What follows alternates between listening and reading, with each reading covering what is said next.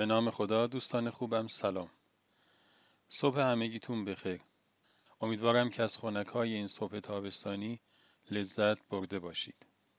از شما دعوت می‌کنم داستانک امروزمون با نام سواره یا پیاده رو بشنوید.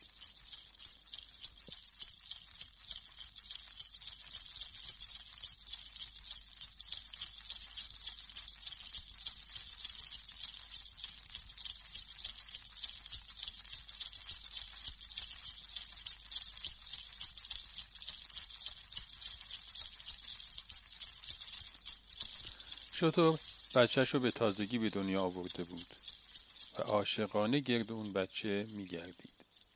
از غذا در همون زمان مجنون قصد دیدار لیلی رو کرد و به سراغ شطور اومد و اونو سوار شد و به طرف منزل لیلی حرکت کرد. از یک طرف شطور همه حواسش پیش بچهش و عشقش توی طویل جا مونده بود و از طرف دیگه عشق لیلی مجنون رو پر کرده بود و جز اندیشه اون به چیز دیگه ای توجه نداشت. مجنون و شطور هر دوتاشون عاشق بودند.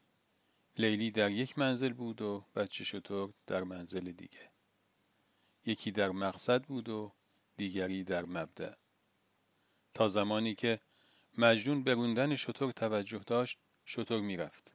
اما تا قفلت می‌کرد و مهار شطور از دستش رها می‌شد شطور از این فرصت استفاده می‌کرد و به طرف طویله برمیگشت. وقتی مجنون به خودش میومد می‌دید دوباره به جای اولش برگشته.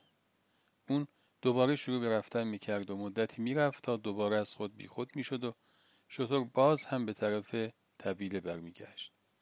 و این قصه ای پرتکرار بود.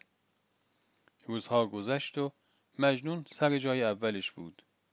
تا اینکه به خودش اومد و خودش رو از روی شطور پایین انداخت و رو به شطور کرد و گفت ببین من و تو هر دوتامون عاشقیم ولی جهت عشقمون با هم فرق می‌کنه.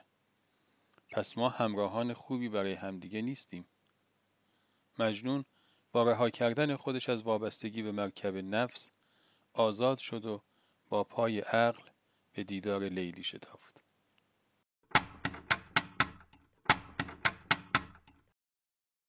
خب دوستان همیشه همراه. امیدوارم از شنیدن داستانک امروزمون لذت برده باشید. تا روزی دیگر و قصه اینو شما رو به خداوند بزرگ می سپارم خدا نگهدار.